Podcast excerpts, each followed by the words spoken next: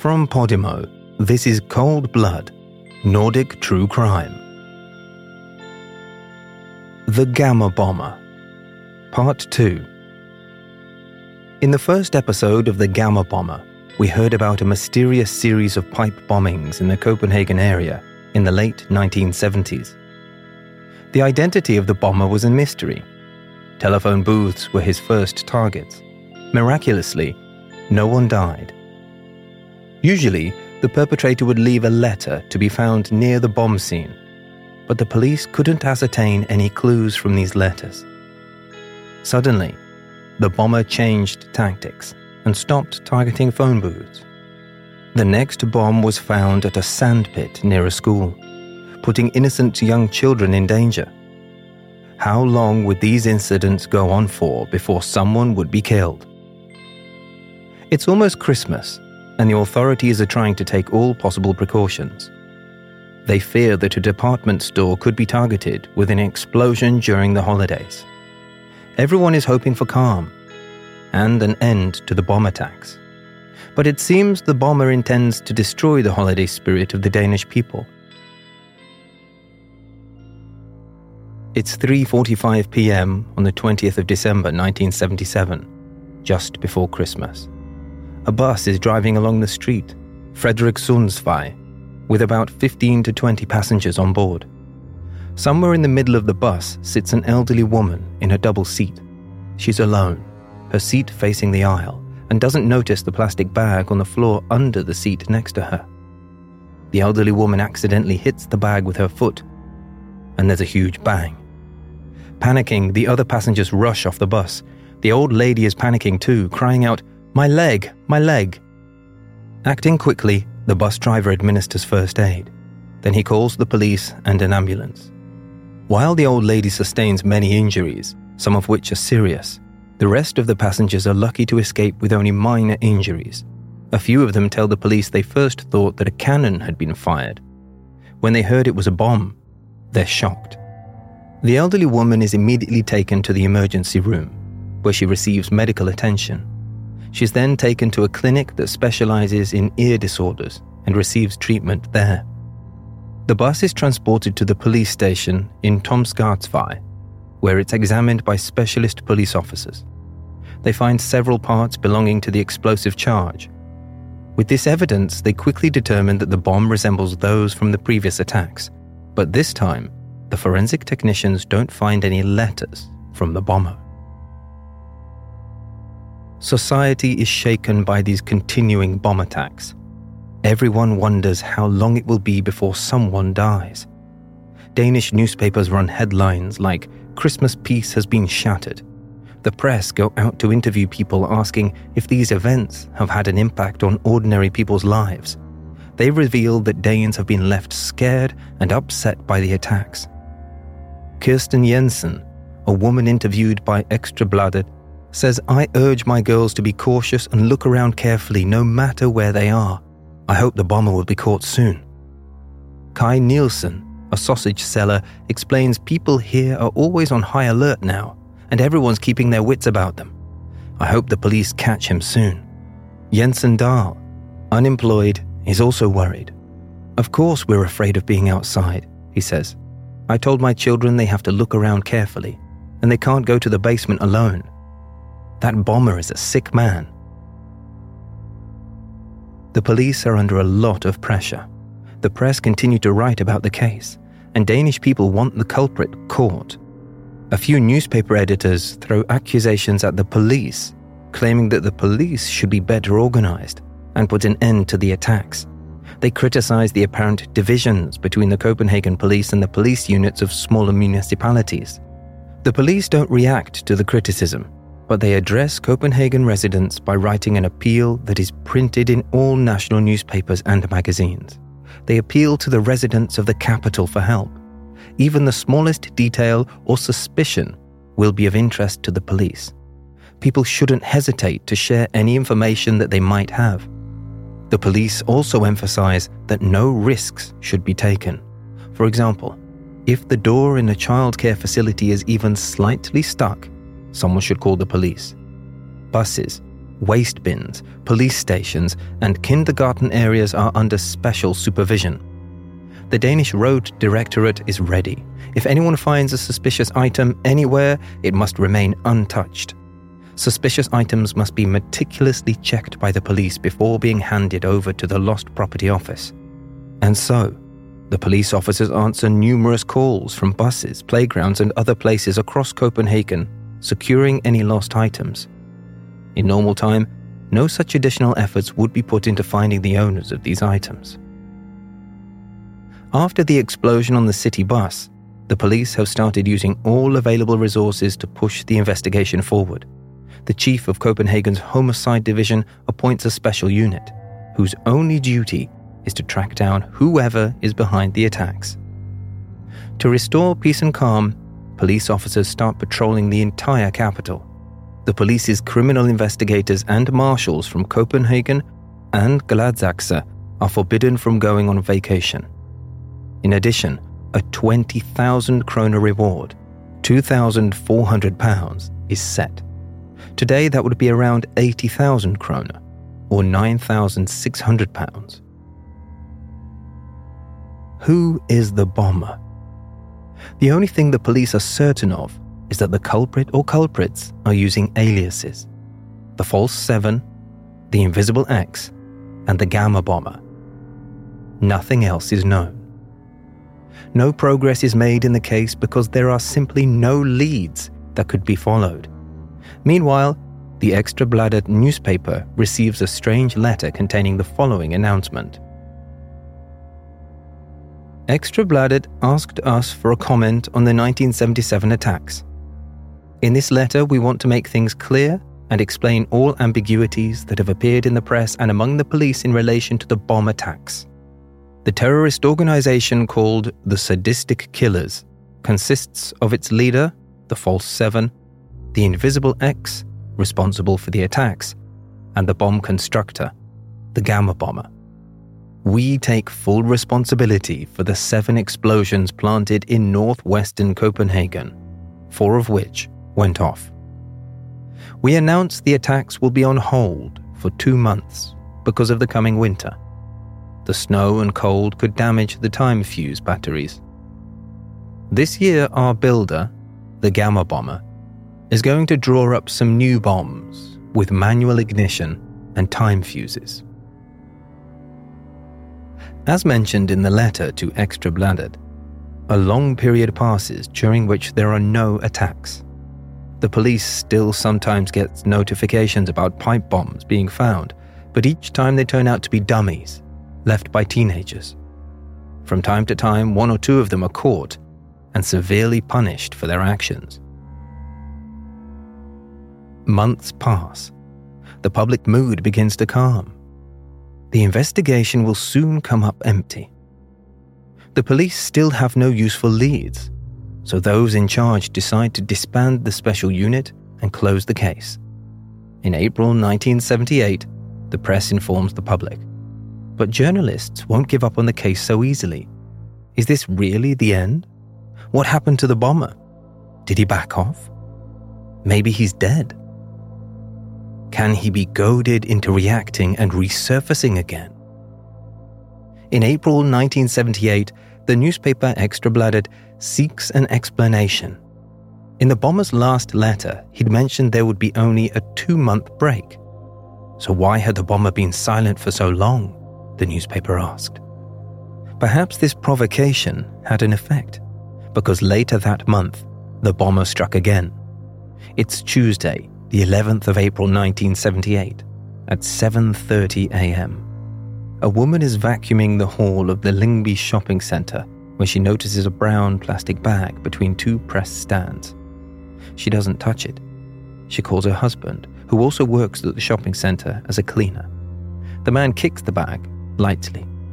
It falls over, and something that looks like a pipe bomb rolls out across the floor. It looks very real, so the pair withdraw at once and inform security. The security chief doesn't want to take any risks and immediately calls the police. While waiting for the arrival of the police, the man and his co-workers cordon off the area where the bomb is. The spot where it was planted just like with previous attacks, was chosen for a reason. The bag that held the bomb was lying at a stand with children's magazines about Donald Duck and Superman.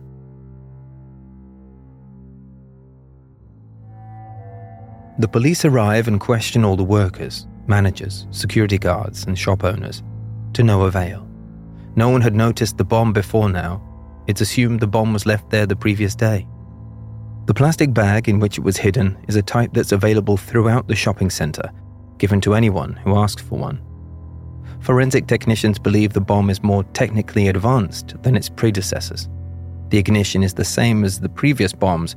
It's a relay that triggers when the voltage drops from 9 volts to 5 volts. The main switch is also the same as the type used before, and it activates the circuit and lights the bomb when it's lifted. But the worst thing is that there is a thin iron wire that attaches the pipe, which is sealed with plugs at both ends, to a 200-gram tin filled with camping gas. If the bomb had detonated, it would have resulted in a fireball 2 or 3 meters wide, which would have been extremely dangerous with the potential to kill several children. The explosives unit from Farum arrives at the shopping centre as well.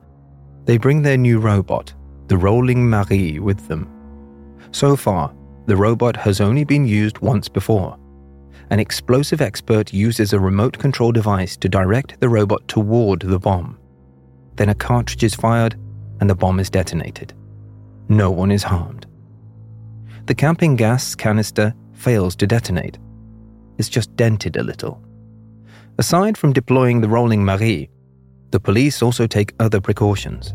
They advise their dog handlers to train their animals to detect bombs. The dogs, just like those used in drug cases, can smell explosive substances and are able to recognize whether a bomb is real or just a dummy.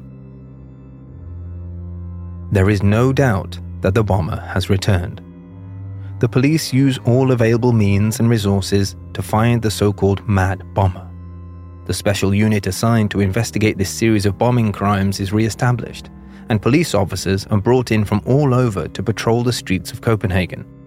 Again, the police ask people for help. There is a 30,000 kroner reward set for information that could lead to the arrest of the person or people responsible for the attacks. Soon, the police are notified of over 1,800 possible leads, but none of them yields the expected results. The police start to suspect that someone is protecting the bomber. How else could anyone construct so many bombs without drawing any attention? On Thursday, the 13th of April, the headline in the BT tabloid reads, "Someone is protecting the Mad Bomber, police claim." The article quotes the Gladsaxe police inspector, who said the following: "There could be someone who knows the identity of the bomber, but they are hesitating to come forward because they have a close relationship with him, and that's why they don't want to report him." Yet still, no new information is brought to light. Finally, the police announce through the press that they guarantee anybody who might know more will avoid punishment. So, if such a person were to turn themselves in to the police, law enforcement will refrain from prosecuting them. Weeks pass, but no one comes forward.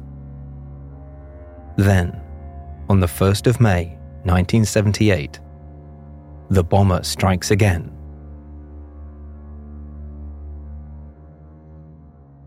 It's a sunny spring day, and in a large park in eastern Copenhagen, a crowd has gathered, decked with red flags which are blowing in the breeze. It's May Day, and the Communist Party of Denmark are holding their annual May 1st rally on one of the lawns of the park. It's packed full with people.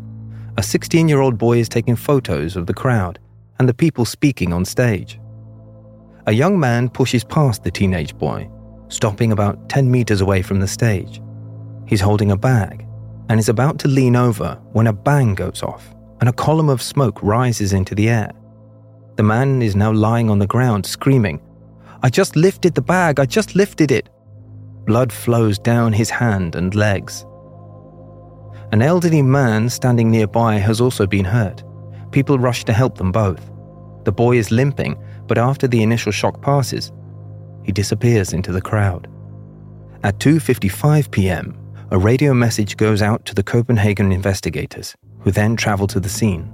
A unit of marshals is already there. They immediately cordon off the area, securing what remains of the bomb which lies scattered in the grass, while various people inspect the scene. The remains of the bomb are collected, put into a wooden box, and left at the back of the stage. The bag, which has something inside, is picked up by a witness and added to the other already secured parts. Besides criminal investigators, explosive experts and special officers are also called. When the specialists see the bag, they can't immediately rule out there being no second bomb inside. Appropriate precautions are taken, but it turns out the bag only contains a pair of rubber gloves. The police have no way to check who picked up which elements and put them behind the stage, and since it's impossible to tell where each part was picked up, it makes reconstructing events extremely difficult. Luckily, some of the rally participants took pictures with their cameras right after the explosion.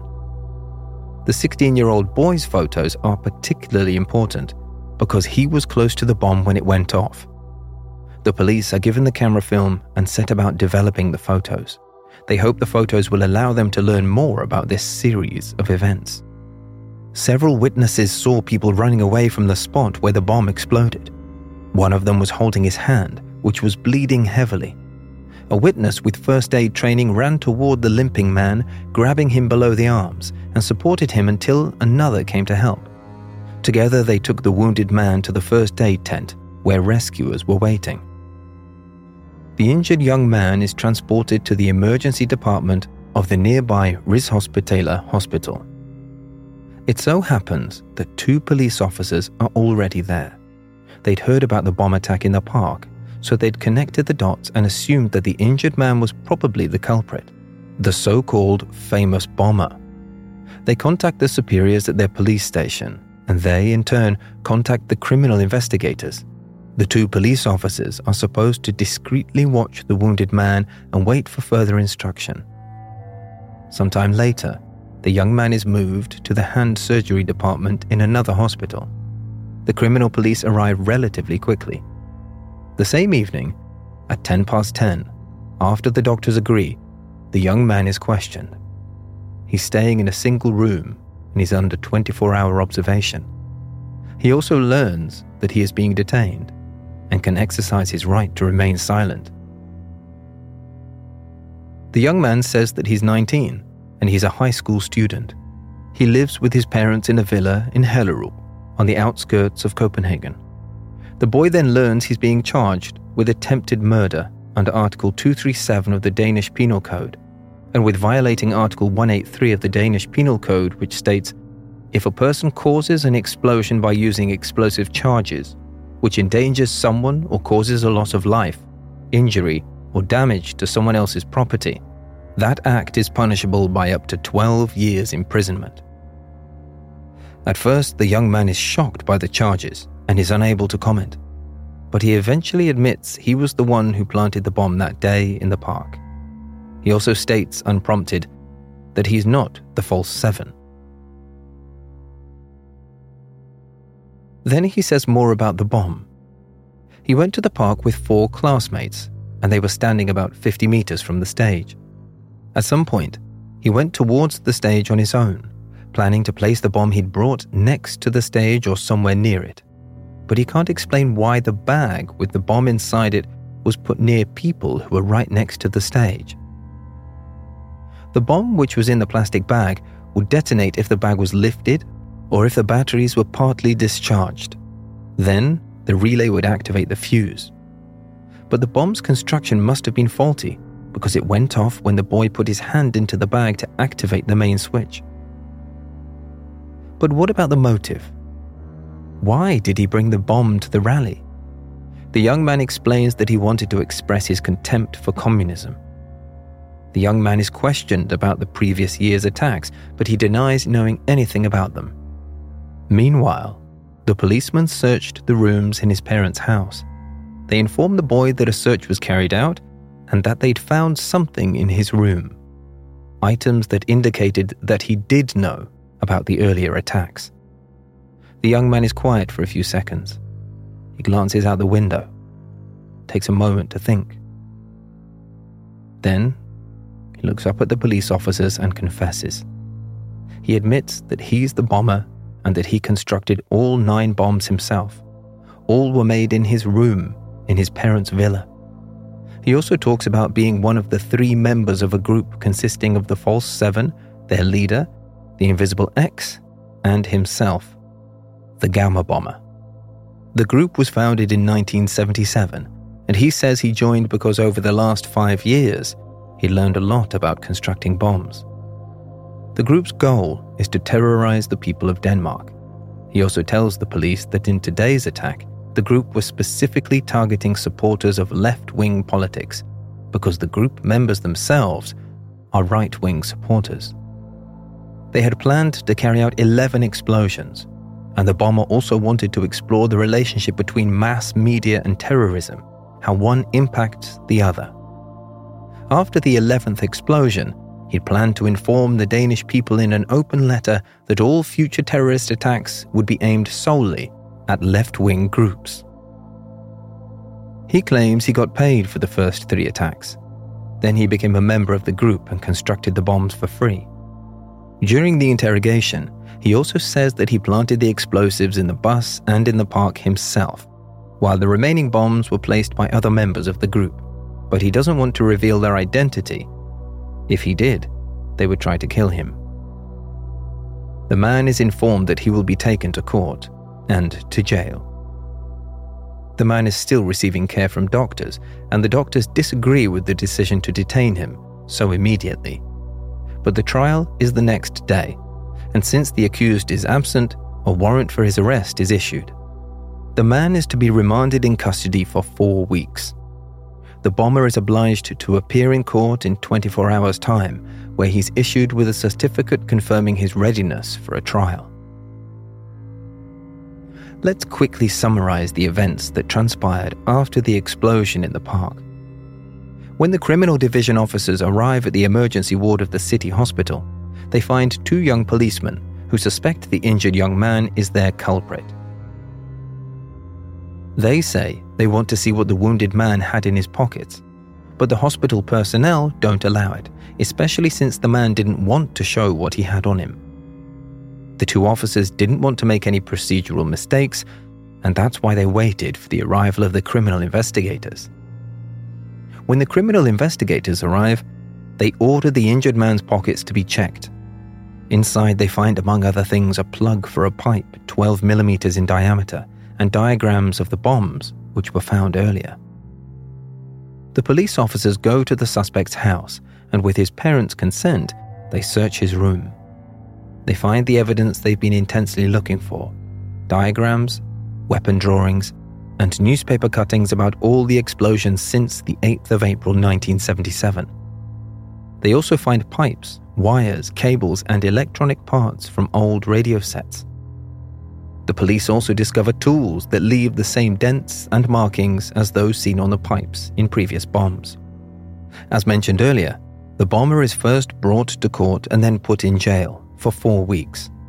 With the consent of his doctors, he is moved to the clinic in the Vestre Finksel prison in Copenhagen. On the 9th of May at 9:30 a.m, investigators question him in the presence of his defense lawyer.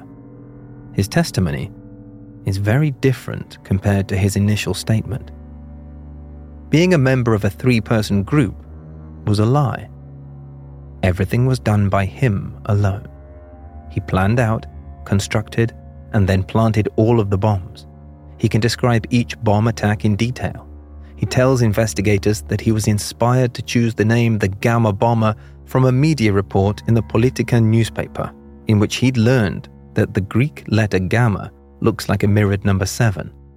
To him, the Gamma Bomber sounded more deadly than the False 7, and so he started using the phrase as his pseudonym. But why did he carry out these bomb attacks? That's the most important question for the police. Is he clinically insane? No, there's nothing to suggest that. On the contrary, he makes a good impression, formulates his thoughts sensibly, and is very polite during questioning. Forensic psychiatry experts confirmed that he doesn't have a mental disorder. During the interrogation, the boy reveals a few details. He'd always done well at school and actively participated during lessons, but since childhood, he's been very reserved, and it's been difficult for him to voice his opinions clearly. Expressing himself both in spoken and written form has been a difficulty as well. When he was a student at primary school in Merkheim, some of the other students bullied him. The bullying only stopped when he went to high school in Gladsaxe. He's in his 12th year at school and chose biology and mathematics as his main subjects. At high school, he's regarded as an outsider who finds it difficult to participate in the school community. Many classmates describe him as an immature person living in his own world. He spends more time with girls than boys. While some girls described him as sweet and kind, others considered him rather weird. The young man can't explain why he started planting bombs across Copenhagen. He says he was initially inspired by the explosion at the railway station in Hellerup. He also confesses that before the bomb attack, during the summer of 1977, he was going through a kind of existential crisis and felt depressed. It was probably connected to the fact that his girlfriend had left him. The bomb attacks seemed to allay his depressive mood. He also implies that his existential crisis led to feelings of contempt, and he just wanted to cause damage and make it appear like the work of a terrorist group. He also mentions a split personality. Sometimes he feels like his old self and doesn't want to construct bombs anymore. But then there are phases when he isn't himself. He's an evil alter ego, which makes him want to make bombs and cause explosions. And then he changes his mind and says that the description should only be treated as a metaphor, and that in reality, he's not two different people. The truth of the matter remains unclear.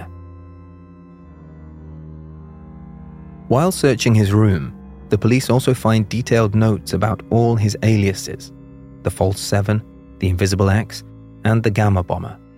He writes how each of them made purchases for the bombs they made, as if they were real people. So maybe it's true. He lived in a world of fantasy where he played different roles.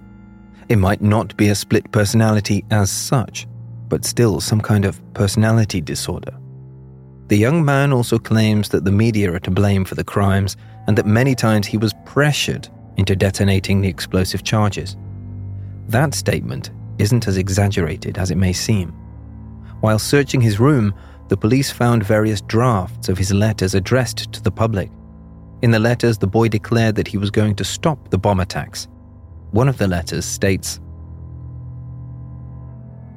"To Danish society, the FDFK organization, Denmark Free from Communists, hereby declares that from this day on, the bomb attacks carried out by the False Seven and related organizations will cease. We talked to the False Seven about those nonsensical attacks, and we decided that it's important to know when to leave the stage." It was that special relationship between the press and the bomber that made him famous and, indirectly, caused his downfall. In many cases, it was the media that inspired him, and it was their thorough and detailed accounts that made his crimes seem more unusual.